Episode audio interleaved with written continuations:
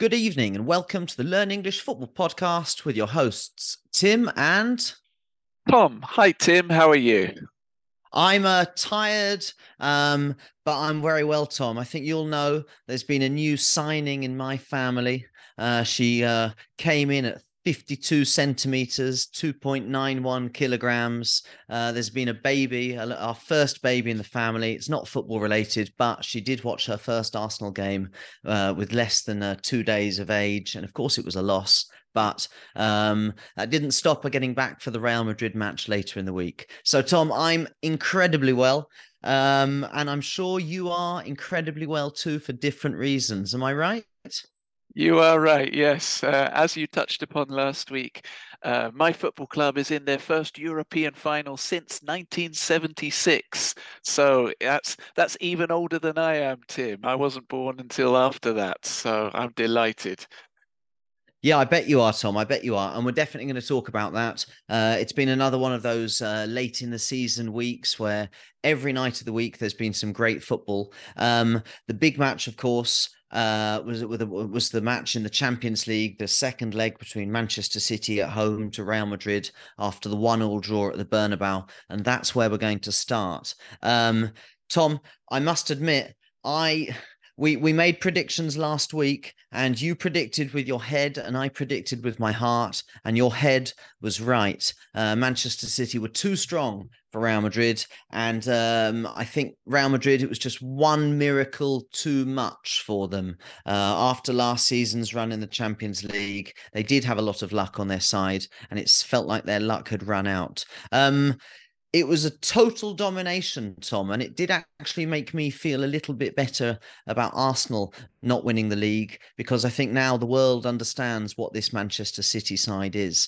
And Tom, you've seen some dominant performances over the years, as you've referenced there. You are a bit long in the tooth which means uh, old. But don't get me wrong, I'm the same age as you, so I can't I can't criticize too much. Um, but yeah, Tom, you know what it's like when Manchester City uh, are playing their best football. It's like they suffocate the opposition, um, and it really was one of those performances. Very interesting, Tim. Uh, thinking from an English perspective, of course, you and I both remember the era of Manchester United's dominance under Alec Ferguson, which included some European success as well. But you never saw the Manchester United teams dominate, uh, suffocate other teams through possession of the ball the way that this Manchester City team does. Uh, is that what happened? Uh, did they keep the ball away from those uh, fantastically talented Real Madrid midfielders, Modric, Kroos, Valverde? Well, they did. In fact, I, I, would after this match, I would question about their uh, fantastic quality. But I'll give you some t- statistics which really summarise how one sided this game was. Just for any of our listeners who have been living in a cave for the last week, the match ended 4 0 to Manchester City, 5 1 on aggregate over the two games. But after 15 minutes, Tom, uh, Real Madrid had completed 13 passes, so less than one a minute, and Manchester City had completed 124 passes. In that same time period, the first 15 minutes, six Real Madrid players hadn't completed a pass or attempted a pass. So realistically, in that first 15 minutes, you're looking at only five players in the Real Madrid side who actually managed to make a pass stick. And when, when I say to make a pass stick, it means to uh, to make it to make a successful pass, to complete the pass. And in that time, um, Courtois, the Real Madrid goalkeeper, made two absolutely crucial saves from Erling Haaland. The first one was uh, a result of very good anticipation and positioning. Uh, he was in the right place for a Haaland header that uh, that it came off his body, uh, and you could say he was lucky that Haaland didn't put it either side of him. But I think you've got to give credit to Courtois.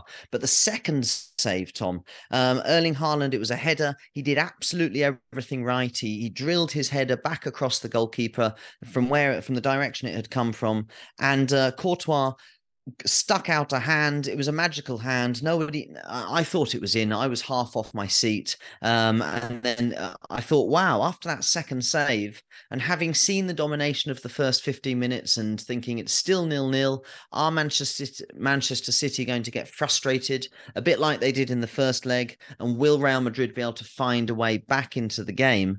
But um, it wasn't the case. It really wasn't the case. Manchester City kept on turning the screw, which means to mean means to apply more and more pressure. And um, it wasn't just the first 15 minutes. At half time, Manchester City had had 196 touches in the final third, and Real Madrid had had 10 touches in the final third. At half time, it was 72% possession um, to Manchester City. And I mean, I, I sent out a text message to some of my friends after about 15 minutes after the first goal and said, This is going to be three or four nil to Manchester City because it was exactly the same feeling I had watching Arsenal Manchester City very recently. These statistics you're describing are reminiscent of when a, uh, a top class Premier League team might play a team from the fourth division or even from the Conference League, which is uh, in English football lower than four divisions down. Uh, it's unbelievable to hear these statistics against Real Madrid, arguably the best team in the world, which raises the question, Tim, were Manchester City that good or did Real Madrid not show up? What what happened? Well, that is that is the hundred million dollar question. Nobody can you can't really know, but I'd like to say that um that it was a Manchester City performance because um I do think I think Real Madrid are the kind of side that if you give them a tiny bit of an opportunity in a game, if you let them build confidence, if you let them find a way to to build possession and create chances, then they do have the quality to kick into gear, uh, which means to find their rhythm. Um, and Manchester City simply didn't give them that opportunity. In fact, one of the questions I've I've written for myself on my notes are: Was this Real Madrid or a newly promoted team? And it really was like that. I mean, you could think about some of the Premier League matches this season between Manchester City and maybe I don't know a Nottingham Forest or something like that, and they were very comparable. Uh, there was literally no chances, uh, real, really good, clear cut chances for Real Madrid. Uh, Kroos did have a long range shot um, in the first half while it was still, uh, I can't remember if it was nil nil or 1 nil Manchester City. And that was tipped over the bar by Ederson. And when I say tipped over, it means you touch it with your fingertips, which are the end parts of your finger. Um, and it was a good strike. And I think if that had gone in, um, Real Madrid would have had that confidence boost that they needed. But it wouldn't have been a fair reflection uh, of what we'd seen uh, on the pitch. Um, and to be honest, just to put this result in context, the last time Real Madrid suffered such a bad defeat in Europe, I believe it was uh, 5 0 against AC Milan in 1989. And that AC Milan side was one of the great European sides in history. Um, and uh, and I think we might be thinking about something similar with Manchester City. I mean, objectively, they reached the final two seasons ago, they reached the semi final last season. And it was really it was a miracle that they didn't beat Manchester United, uh, Manchester uh, Real Madrid last season. Manchester, uh, they depended. Uh, I mean, the Rodrygo moment late into injury time and then in extra time uh, was what did for Real Madrid. Um, and those miracles weren't there this season. Um, just to put like City, it's not a one-off performance. Nobody's surprised. They're they're 26 games unbeaten at the Etihad Stadium. They're 23 games unbeaten in all competitions, home and away. Um, I, I, I think Tom, I, I really what I want to know is why I didn't back Manchester City uh, last week when we made our predictions because thinking about it, I should have done. Um, my football brain was probably telling me to back them, but I think I've just been, you know, all those miracles from Madrid, all those rabbits out of the hat, um, makes you start to believe the the narrative that Madrid can do anything in any in any position. That's a good point, really. And uh, we know, I, I, I was making the comment shortly before the game. Any one of those 22 players turning up at that game last week had the power, had the capability to be a match winner. You know, as we noticed, even a, a, goalkeeper like Courtois, who you've already mentioned, was arguably the match winner last season in the Champions League final against Liverpool. So there is enough talent on the field that you don't want to rule out Real Madrid. But you know, statistically, when we look at the performance of Real Madrid over this year, you look at their failure in La Liga. Uh, they did win La Copa del Rey uh, last uh, couple of weeks ago against Osasuna, but it has been a disappointing season for them in comparison with Manchester City, who are doing what they have done consistently for the last five years, which is get momentum at the right time of the season. They're always strong coming through. It t- tends to start at about February, and uh, they're peaking. You know, in terms of their form, their form is peaking at just the right time.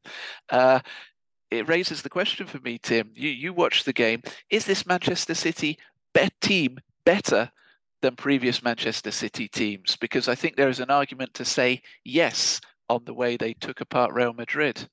I think they are at this point in the season. I think if you'd have asked me this um, in January or in February, I might have said that no, they weren't because they were relying on moments of individual uh, genius or, or dominance from Erling Haaland and also their kind of passing game, but the two didn't really fit together. But I think what's really happened over the last two or three months is they've found a way to get the best out of Haaland, not just in terms of scoring, but in terms of uh, moving the defense around, dragging defenders with him, creating space for other players. Um, and Erling Haaland didn't score in either of the two matches against Real Madrid, but that's not to say he didn't have an influence on the game. Um, so I, I, I, would say they arguably are, Tom. I think they're the complete side. I think previously you could have criticised Manchester City for wanting to score the perfect goal, um, and maybe uh, teams could sit back against them and get lucky, maybe maybe score in the counter attack. But I think two things have happened. One is the Haaland integration, but also think the uh, the kind of flexible role that uh, that John Stones is playing has really um really changed the way this Manchester City side uh, play and create an overload in the centre of the park. John Stones, of course, all of our listeners will know is a centre back, and when Manchester City don't have the ball, he plays as a centre back. But on the ball, Manchester City become a three man defence, and John Stones pushes on into midfield and uh, creates a, a, double pivot with Rodri, and his passing is very good, his ball control is very good and it just means that it means players like Gundogan uh, and De Bruyne have zero defensive responsibility, can really focus on getting into dangerous areas to receive possession in between the lines. Bernardo Silva can do the same. Jack Grealish can stay wide, stretching the pitch. Um, and once you've got the pitch stretched and then an Erling Haaland in the middle, it means that the defense is stretched. There's going to be spaces somewhere. You're describing tactically an innovation uh, that Pep has made to this Manchester City team this season that's working very well. That previously we have seen with teams like uh, I think Shakhtar Donetsk uh, employed this tactic previously, where they it wasn't quite the same. They would really send their fullbacks, the that's the the player on the left and the right uh, of defence, they would push forward into attack for Shakhtar Donetsk, and one of their midfielders would drop back to make a back three. Uh, but that fluid change of formation uh, from a back four when you are defending the ball to a back three when you're attacking uh, is certainly the way the game seems to be going. And I expect more and more teams to adopt this tactic in the future. Yeah, I, I mean, it's all very well to say more teams will ad- adopt this tactic, but it's incredibly demanding technically on the players. I mean, John Stones, I think for any other team could be a midfielder, um, but it, it, as I say, with this in this role, you you basically need to be a top class defender and a top class ball playing um, midfielder. We've seen it sometimes kind of in reverse. We've seen uh, defensive midfielders drop back into defense. For example, Mascherano for, for Barcelona, for that great Barcelona side, uh, and even Rodri sometimes for Spain. Um, but to see it in reverse isn't so common. And it, it just creates a fluidity and, as I said, uh, a, a dominance in terms of numbers in the centre of the park, which basically means Manchester City are impossible to press um, they've always got an outball. And I think that was the main difference between the two sides over the two games. Uh, Manchester City's press was successful. Um, you had players like Dani Carvajal who uh, who I think was hiding from the ball. Uh, he was told to come deep to try and receive passes off Courtois, off Militao, and he wasn't coming deep. You can see he didn't want the ball. And then when Real Madrid did have possession, he wasn't pushing forward to try and make an attacking run either because he was scared about the threat uh, of the Manchester City counterattack. So essentially, through through dominance and the and the psychological effect of that dominance, you had Real Madrid players hiding, which I don't think I've ever seen in my life. I mean, I've ne- I've never seen Real Madrid players make so many simple mistakes uh, Valverde passing it out of play, Benzema heavy first touches, Modric anonymous. Uh, Toni Kroos um, subbed off very quickly. I mean, if we look at some of the changes that Real Madrid made, um, they took off Modric after 63 minutes. They took off Kroos after 70 minutes.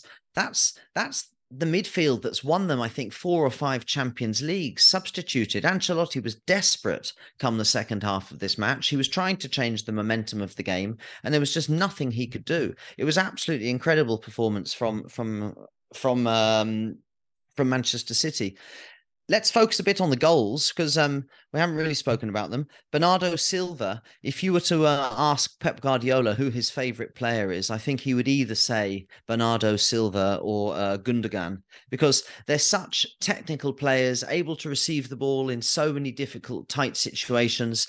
But they're also varied. They they can score goals, they can pass, they can they can track a man. I mean, Bernardo Silva's only small or, or slight, uh, to be slight means to be kind of lightweight, but that doesn't mean he hasn't got a nasty side. He can leave his foot in. He knows how to use his body to regain possession, and and Gundogan's the same. I would agree with that. Bernardo Silva is a player who flatters to deceive, uh, which is an expression meaning that he's better than he appears to be. Uh, and you see that in the games with how busy he is. Technically on the ball, he looks very good, but he's not his stature, his speed, his frame. By stature, I mean his body size. He doesn't look like the, the the super specimen of a footballer that he truly is.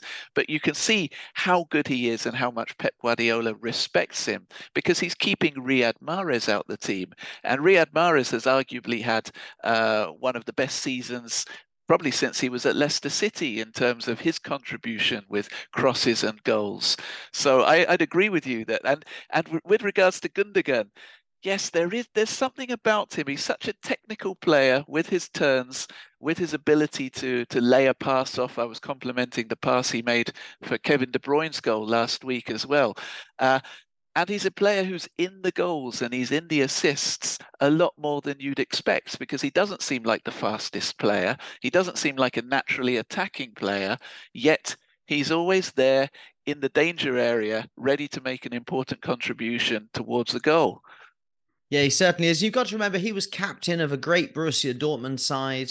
Uh, he was really their talisman, meaning their representative on the pitch. Um, and and uh, and he, he you could say you could say he plays within himself for this Manchester City team. He knows his role and he doesn't really go into areas of the pitch where he's not asked to do anything. I think he plays a more limited role than he played at Borussia Dortmund, but that's because he's got quality all around him. I tried to make a list of some standout performances, and I wrote Kyle Walker, for I think uh, Vinicius didn't manage to dribble past him in either of the two games against Real Madrid. Bernardo Silva, Rodri is just a, a player who keeps the rhythm going for Manchester City. He's uh, he's he's Pep Guardiola's uh, uh kind of representative on the pitch. Uh, I think you get the impression that uh, Pep is able to orchestrate the game through Rodri. But then after after those three players, I wrote everyone, and and I think that is the secret with this Manchester City side. It's sometimes they can be criticized for playing a, and I've criticized them previously for playing a style of football which is so technical and so complex that under great pressure it can break down.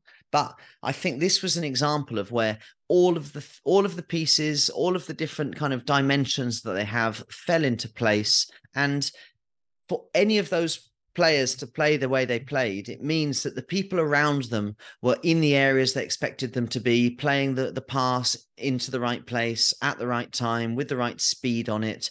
Um, I think you some of these Manchester City players, you could almost say they could shut their eyes and play with their eyes closed because they know where, the, where their teammates are going to be.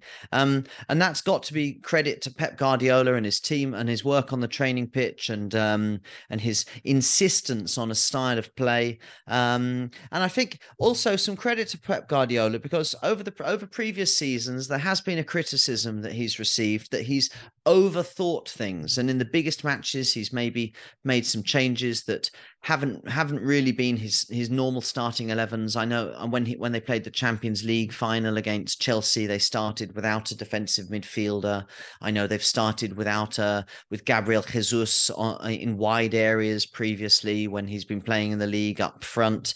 Uh, and Pep has tended to uh, overthink things in the Champions League when under great pressure, but this time he backed his team, he backed his tactic, and it really worked. Um, on the flip side, Tom uh, when I say on the flip side, I mean on the other hand, I, would like to. What, what do you think? Is this the end of the road for players like uh, Modric, Benzema, Kroos? I know Modric uh, has been offered an extension on his contract. There's talk about one or two seasons. Um, bearing in mind that they did require such miracles last season to to win the the Champions League, you could argue that um, that maybe actually they were over over the hill uh, a year ago, and to be over the hill means to be past your best. Can you see uh, Modric, Benzema, and Kroos getting back to their best, or do you think it's time for Real Madrid to uh, to transition towards a more young midfield based on some of the players they already have in the squad, like Cavaninga, uh, Cavaminga and uh, Tchouameni. Uh, obviously, they're interested in Bellingham as well. Do you think this is the end of this generation, Tom? I think it is, Tim. Not only the players you've mentioned, I, I, I do agree with keeping them, particularly someone like Modric, for an extra season, even if he's not going to play so much keep him out of the important games in the Champions League, but keep him there on the training ground, keep him there in the dressing room. A player like that with their experience uh, is is going to have a big uh, impact on the, the, the squad around him. But I, I feel these players, yes, you, you just can't expect to maintain the same level of performance when you're into your late 30s. It's amazing how uh, you know, I say that as Inter Milan are in the final now with players like Edin Dzeko, and you know they've got plenty of over thirty-year-olds. Uh, got a who's who of Premier rejects. That's right. You know, players well into their thirties now. So it's clear that the the technology, the the health and nutrition, the the the teams at these clubs are there to help these players keep going, playing at a very high level. However, if they're coming up against a 21 year old like a Vini Jr. with uh, lightning pace, they're not going to win those battles anymore. So I think that Real Madrid's going to have to get rid of those, not, not maybe immediately, but they're going to have to bring in some big names. I agree. If they can keep Tchouameni, he could take the place of someone. There's talk of Jude Bellingham. Uh, a player like that could make a big impact at Real Madrid, but they they need to. Uh, Carlo Carlo Ancelotti will probably have to go as well. I think. I think that the fact that they were out of the league title race from from November, it was uh, all for Barcelona, really. Uh, the writing's on the wall. There's going to be uh, some big changes at Real Madrid in this summer, I think. Yeah, writings on the wall means all the signs are there. I think this is the end of the road for Ancelotti. He's not known for uh, for for his uh, reshuffling of teams or or re- regeneration of squad uh, of squads. He's more known for getting the best out of, of of, of top quality players who are there. Um, I think it's harsh though. He's had a great run as Real Madrid manager, um, and I think it's also potentially an example of some poor planning from Real Madrid. I think the the, the biggest names in the managerial market, uh, Pochettino has already signed uh, for for Chelsea. I think Nagelsmann has ruled himself out of the Real Madrid job, although I'm not 100% sure if that's confirmed. So I don't really know where they would go next after Ancelotti. But uh, you know what it's like at Real Madrid, Tom. If you don't win it, then you're sacked. Uh, I think Fabio Capello has been at Real Madrid manager twice. He's won the league twice and he's been sacked twice that summer. So uh, that says it all. If winning the league's not enough, then coming second in the league, a long way off your greatest rivals, and getting humiliated in the competition that you cherish most is uh, definitely not going to do it for him. Um, but Tom, just just to finish on this game, um, do you think this Manchester City side will go on to win it? Um, they only need one more more game of their last. They need to win one more game from their last three in the Premier League to win the league, and of course they've got Manchester United in the FA Cup final. Uh, the treble of the English League, the English Cup, and the European Cup has only been done once in the history of English football by Manchester United in 1999. So, of course, the motivation for the Manchester United players in that FA Cup final will be huge. Uh, Erik Ten Hag's team talk has been done for him. Um, but do you think this Manchester City side will go on to win the treble? I do. I th- I wouldn't bet against them. Uh, Manchester City sorry, Man, you talked about the FA Cup against Manchester United. Manchester United really peaked back in February or March. They were looking very good just after the World Cup, but they seem to be, as we have mentioned that expression, uh, they've got one eye on their summer holiday in Dubai. They're, they're they're not playing with the same intensity. They've lost some form. They've lost some momentum. So I expect Manchester City will be too strong for United. And then we've got this European Cup final, which of course won't be at the Etihad Stadium. It will be in Istanbul, I believe. So the venue will be more favourable you know, potentially even to to the Inter Milan. Uh, the climate will be more similar to Italy. However, uh, when you look player for player at the two lineups, meaning the team sheets in that final, uh, you would probably take the Manchester City player over the Inter Milan player uh, for every position on that field. You know, at least ten of the eleven positions. So I think they have to be strong favourites for both. Yeah, I think so too. Just in terms of putting the domination into context, when Manchester United uh, won the treble in uh, 1999, it wasn't all plain sailing, which means an easy run. I remember that season like it was yesterday because it was Arsenal that suffered greatly. Um, Arsenal lost the penultimate game of the season to Leeds United, a Jimmy Floyd Hasselbaink goal in the 85th minute. And that was the only reason Manchester United went into the last day of the season on top of the table. And uh, even on that last last day of the season. They had to overturn a one goal um, lead uh, for Tottenham.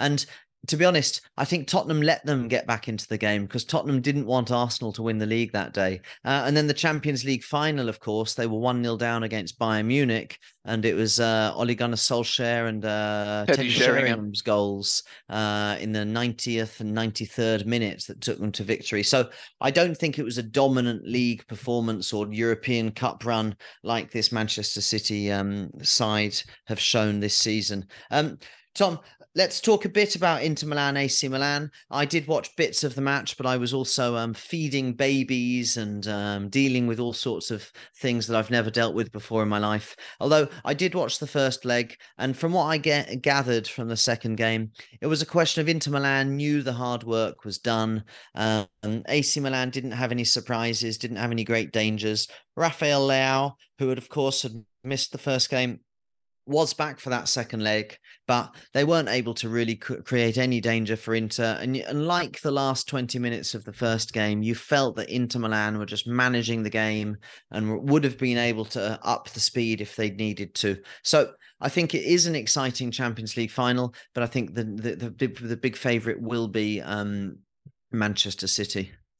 No surprise to hear you say that about the Milan derby because I felt watching the first leg that a psychological battle had been fought and won convincingly by Inter Milan, particularly in the first half of that game. They assumed their superiority tactically as a team. They were able to attack and penetrate through the AC Milan midfield and defense fairly comfortable, fairly comfortably, fairly easily. In contrast, AC Milan were puffing and panting, which expressions meaning that they were breathing in and out very deeply, working very hard, but going nowhere. So it was clear that Inter Milan already knew exactly how to play to to get the performance they needed to go through to the final. So I, I I'm not surprised by the result at all. Yeah, uh, and just before we get to uh, the highlight of your week, let's focus a bit on the Europa League. Of course, uh, Jose Mourinho. I don't know how many European finals he's got to now, but you've got to take your hat off and give it give him some credit. He really knows how to get the best out of uh, his teams in European football. And let's uh, not forget that Tammy Abraham, if he were to win the Europa League, will become the first player to win the Champions League, the Europa League, the Europa Conference League, and the Europa Youth League. So um, that would be quite an achievement for such an average player. Um, sorry, Tammy. And of course, in the second match, uh, Sevilla Juventus. Um, I think no real surprises that Sevilla went through. For anyone who watched the first leg, they were t- they were definitely the better side in Turin. So this leg, uh, this game being back in Spain. Um, in fact, the only surprise was that it went to extra time and it was so tight. Juventus um, you know, did better. They they scored the first goal through Vlahovic, uh, but Suso in the in the got got Sevilla back into the game, and then Tottenham fans will know Erik Lamela uh, managed to produce on probably the biggest stage of his career to uh, to put Sevilla into the final. And Sevilla have got that Europa League pedigree, haven't they? Uh, if you think of uh, Lopetegui, Unai Emery, they've they've had so much success. Juande Ramos. Juande Ramos. I think they've won the Europa League more than any other side. Um, so you certainly wouldn't back, you certainly wouldn't go against them. But saying that, you've got Jose Mourinho on the other side. So Tom, prediction for Roma against Sevilla, please. Prediction. Now Sevilla, this is a, a very tough one because Sevilla seem to have an incredible momentum. Uh, you know, they have that spirit of the underdog because their season has been so poor up until their new manager has stepped in in March. Uh, in contrast, though, Jose Mourinho has that European pedigree. He knows how to get the best out of his players at his disposal, and he knows how to manage a game very well to nullify the opponent. So, for me, the experience of Mourinho is just going to edge it on this one, and Roma are going to win their second European trophy in two years. Okay, Tom. So let's get to the part of the night that you've been looking forward to then. West Ham, AZ Alkmaar. Glorious scenes for the West Ham fans and West Ham players. Also, some slightly, well, not slightly, incredibly concerning scenes at the final whistle with some crowd trouble, which we'll come to that. But first, Tom, what's your, what, what your, what are your feelings? Uh, first European final in your lifetime. Um, how did you feel? How did you celebrate? Uh, yes, tell me all about it. Uh, it it was a bit nerve wracking when there's only one goal between the two teams. It's always going to be that way because you know every time they attack, you you sense that you know the game is is uh, balancing on a on a knife's edge, as we say, an expression meaning that one goal and suddenly everything changes. However, West Ham did defend very very well. Tactically, we set up a low block, a, a low block block describes really when we're defending deep with a, a, back four and then a midfield in front of the back four, but fairly close to them. So there's a limited amount of space to work through. And it works very well. Uh, Alkmaar are a possession team. They've got some fantastic players. Uh, Karlsson came back on the left wing. He was looking very dangerous. Uh, their captain, Clasie, looks very good. Reijnders impeccable in his passing as well. Their young central midfielder. So they had good players. They had a, I thought, a very solid defence as well. Their two fullbacks, I give them credit. Kerkez stopped Bowen on the right, uh, and Sugawara stopped Benrahma on the left. But they couldn't attack. They couldn't get through our defence. Uh, and that's a credit really to our defenders. Zouma has been I'm using the word again, impeccable for the last part of this season. He didn't put a foot wrong, nor did Declan Rice. It was a superb captain's performance. Everything he did was was just you couldn't you couldn't ask him to make a better decision every single time he was on the ball. So we were pretty effective in stopping them, uh, and it worked out in the second half. They had more possession. They had a couple of dangerous uh, crosses going across the box uh, from Kerkez on the left, but we had more dangerous chances actually on the counter attack. Uh, and it got right to extra time in the 92nd minute where they were tired, they were pushing forward, and uh, Pablito Fornals, our substitute, uh, knocked the ball, ball past Clasie, uh, went through on goal and, and slid it into the corner, and just great relief jubilation, joy all around for all of us Hammers, uh, except for those ones in the stadium, as you mentioned, Tim, immediately after the whistle. Uh, did you hear about what happened? Yeah, I did. Um, the AZ Alkmaar ultras broke down a barrier and invaded the uh, the the family enclosure, the players' family and friends enclosure. Nasty scenes. Um, such such to the extent that the I mean maybe you didn't see this live because you were off celebrating, but I was listening on the radio and heard it reported live. And um, yeah, to think that friends and family of, of players can go to a match and, and be in danger is a horrible thing to to think.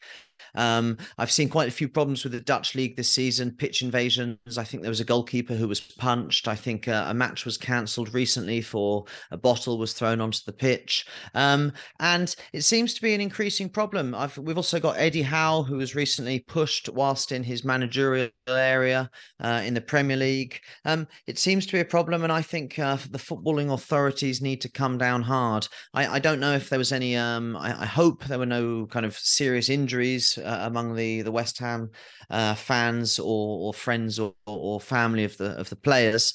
But it's ugly scenes, Tom. It's not what we want to see in football, and we need to take measures to stop it. I was watching, but obviously the TV cameras didn't highlight this what was going on in the corner but we could see the concern on the, the faces of the west ham players and, and and their team there obviously knowing that their friends and family were in that part uh, i understand that it was about 30 az alkmaar fans who pulled on black balaclavas and black hoodies and then launched an attack. They broke down a gate to try and get into the, the West Ham away fan enclosure. And there were a few brave West Ham fans who tried to stand up and defend, uh, you know, stop them getting through. But I also understand that there was no police there. There was some stewards, but the stewards were hopelessly outnumbered. Uh, AZ Alkmaar, the club, have apologized to West Ham, to the fans. They say they will deal with the matter. So it seems that uh, you know punishments will come. Hopefully, these fans will never, the, these hooligans uh, from Alkmaar will never set foot in their stadium again. Uh, with the amount of cameras that will be on them, I would expect they can be successfully identified, even with the black the balaclavas on. So uh, it was very ugly to hear about that, and perhaps it's a reflection of uh, you know the the slightly more chaotic times we're living in now in our society. Because there seem I don't know if it's because everyone's got a smartphone, but it does seem to be that violence is a bit more prevalent than it used to be. Yeah, I couldn't agree more. Um, I think it's the you've seen an upsurge, an upturn in violence post COVID, post the pandemic. I think people being locked away in their houses, um, and a lot of people being very angry about that for an extended period of time. Um, there is a strong correlation between uh, the COVID period finishing um, and uh, and this kind of increased violence, uh, prevalence of violence in football. I don't think it's a reaction to the vaccine, um, but it could be uh, could be a side effect. I, you can never tell. But Tom, um, just having a look at the Premier League t- uh, table here. West Ham sitting comfortably, six points off the drop. I believe they were able to make six changes last weekend in the Premier League. Um, you're in your first Europa European final in your lifetime. I mean, is this the most could this be the most successful season in your life as a West Ham supporter? If we win a European trophy, then uh, I will have to eat all those nasty words I said about David Moyes earlier in the season, Tim. I, I was expressing a lot of frustration with the tactics, with the counter-attacking style of football, uh, with not really having any special ideas or anything innovative. By innovative, I, I felt like he was too predictable, David Moyes, not creative. However, uh, I tip my hat to him. If if we can win this trophy, assuming we will lose Declan Rice in the summer, no problem. We'll get in plenty of good players to replace him, I'm sure. So yeah, Tom, after this magical result and the way David Moyes has been able to turn around the season, um, I've got two main questions really.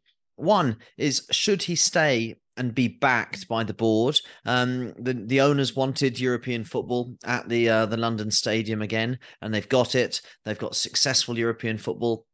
Um, and uh, and secondly, if he weren't to be, if he weren't to stay, if he were to be sacked for the style of football, Who would want to go to West Ham knowing that they're not a, the biggest club in London? They're not like one of the top teams in English football. And a manager like David Moyes has gone in there, had some really good seasons. He's had, I think, two or three top 10 finishes. He's now had some really good European um, runs, not just this season, but also the the previous two seasons, I believe. So, what kind of a manager? It's a lot of pressure on a new manager to come in knowing that your previous guy's done objectively a good job and still lost his job. So, Tom, do you think he should uh, should stay and and be backed and just accept this kind of football? Because today you called it a low block, but previously I've heard you call it defensive football with no no attacking intent. So, I mean, you i mean I, I know sometimes a low block when the other team stop you uh, score a goal and then you don't have the players on the pitch to create any danger yourself can look like no attacking intent. But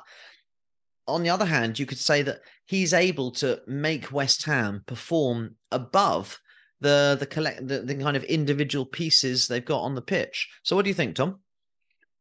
That final comment he's able to make west ham perform above the individual pieces they've got on the pitch I actually disagree with that. When I look at the amount of money that West Ham have spent on their squad, uh, especially in the last five years, uh, I believe that you know their performance has been what you would expect. We are, we, I believe, in terms of spending, we are in the top twelve clubs in the world for the amount of money we we have spent on players recently. So we certainly don't consistently perform like a top 12 team.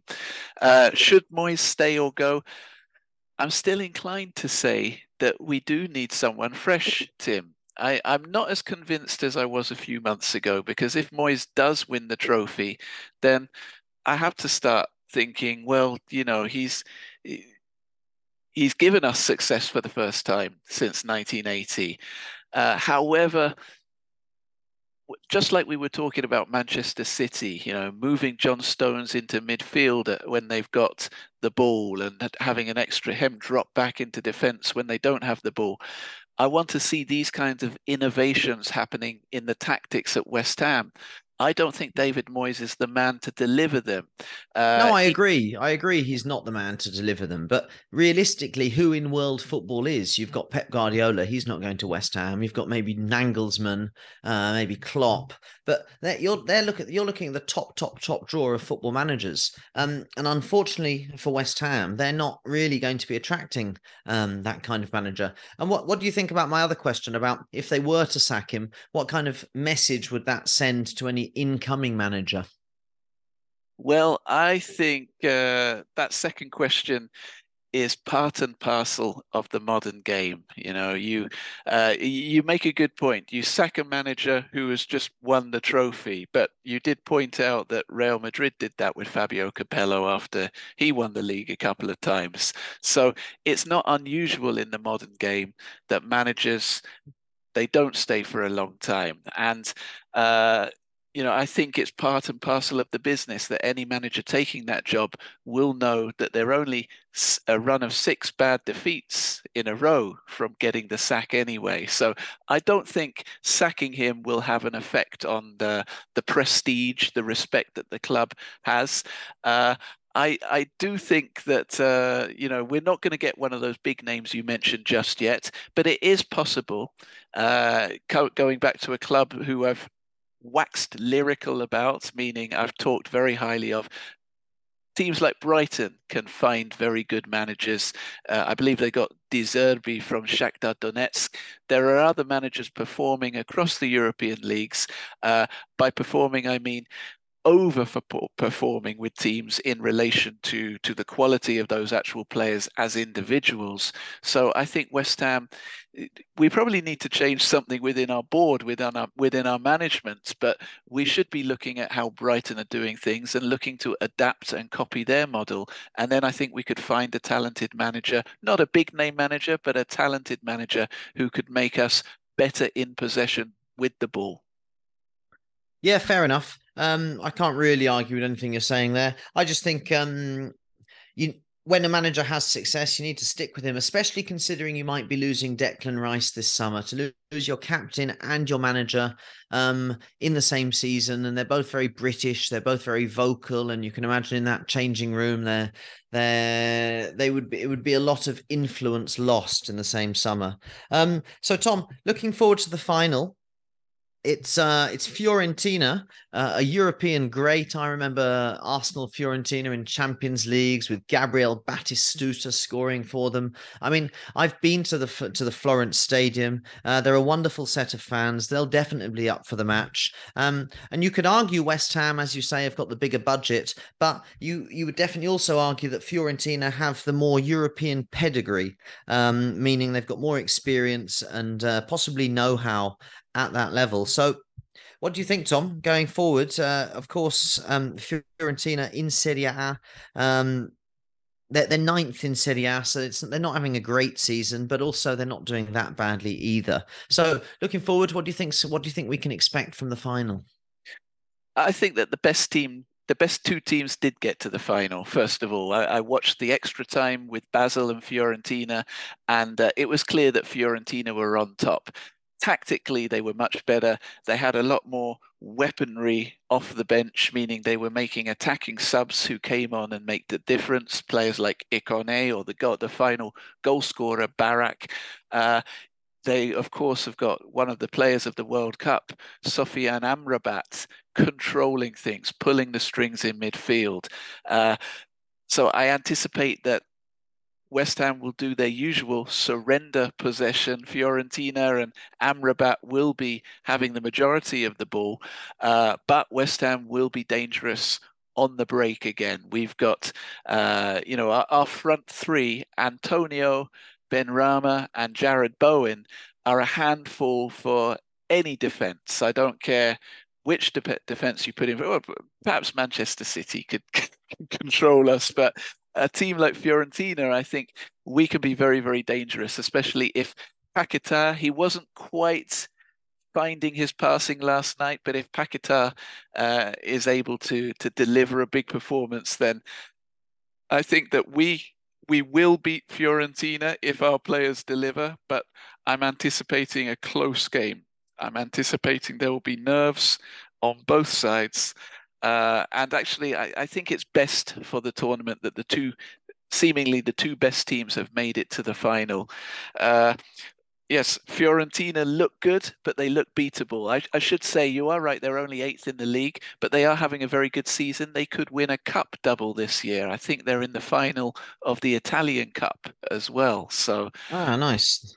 Um, yeah, talking about Italian football, you say it's good for the Europa Conference League that the two best teams have got to the final. I think it's good for world football that uh, an Italian team is in the Champions League final, the Europa League final, and the Conference League final. Italian football hasn't been at its best over the last 10 years. It's been dominated by Juventus, who have never really. Um, have never really played exciting football.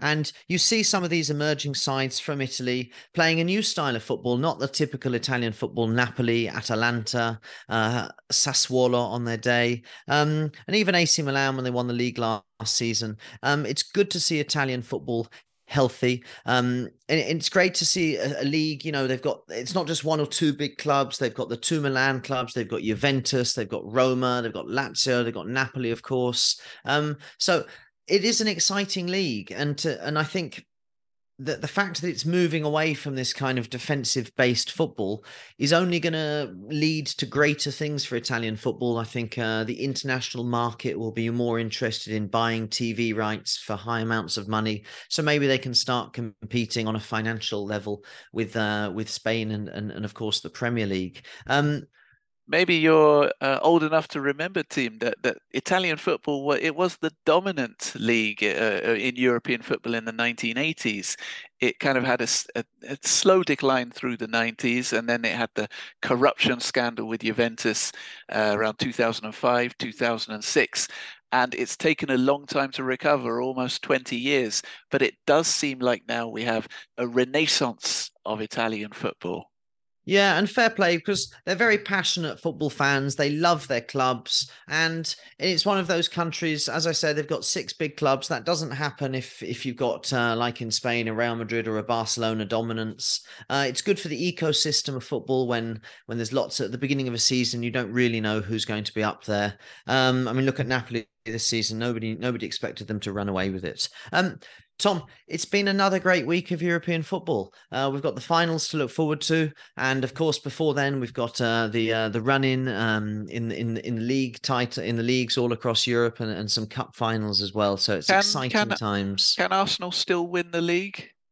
Um, we can. We're not going to. Uh, Manchester City just have to win one of their last three games. But I, I think Tom, as I said earlier, this this Manchester City result against uh, Real Madrid shows that Arsenal have been competing with one of the greatest sides in the Premier League, definitely in European football, definitely, possibly over the last 10, 20 years. I think anyone who who really kind of got involved in Real Madrid, Manchester City this week. I mean, I've heard people call it Pep Guardiola's greatest ever performance. Um, I mean, it's hard to say really because you know he had Messi and all those great players at Barcelona, and he had a very dominant side at Bayern Munich. But for it to be in that conversation um, shows that they really are uh, a juggernaut. Uh, they're unstoppable. So no, we're not going to win the win the title. I, I think Arsenal fans obviously are disappointed, but in the cold light of day, which means when you look at things in an objective way, we can all be very happy with our season. Nobody Nobody expected us to come second. Nobody expected us to to put the pressure on to, to, to Manchester City. We're not like Tottenham, though. We're not going to go out and celebrate coming second. But at the same time, um, we shouldn't be too critical because we were we came eighth last season. Oh no, sorry, we came fifth last season and eighth or ninth the season before. And our objective was just to compete for the top four this season. Um, so Tom, uh, I don't want to go down the Arsenal street today, so let's uh, let's cut it off there. Let's cut it off there. To all of our listeners, I'd invite you all. I'd ask you all to get involved in the conversation. Send us a question on any of our social media platforms. Share our podcast with any of your friends who speak football in English too, and um, and leave us a like or a rating. We'd absolutely love that. You do like a good rating, Tom, don't you? I love a good rating, or just you know a, a, quick tick of the five stars, just a little press of that button, five stars. I love that one as well. Yeah, it really gets us going. Tom, it's been an absolute pleasure. European finals to come. See you next time. Bye bye.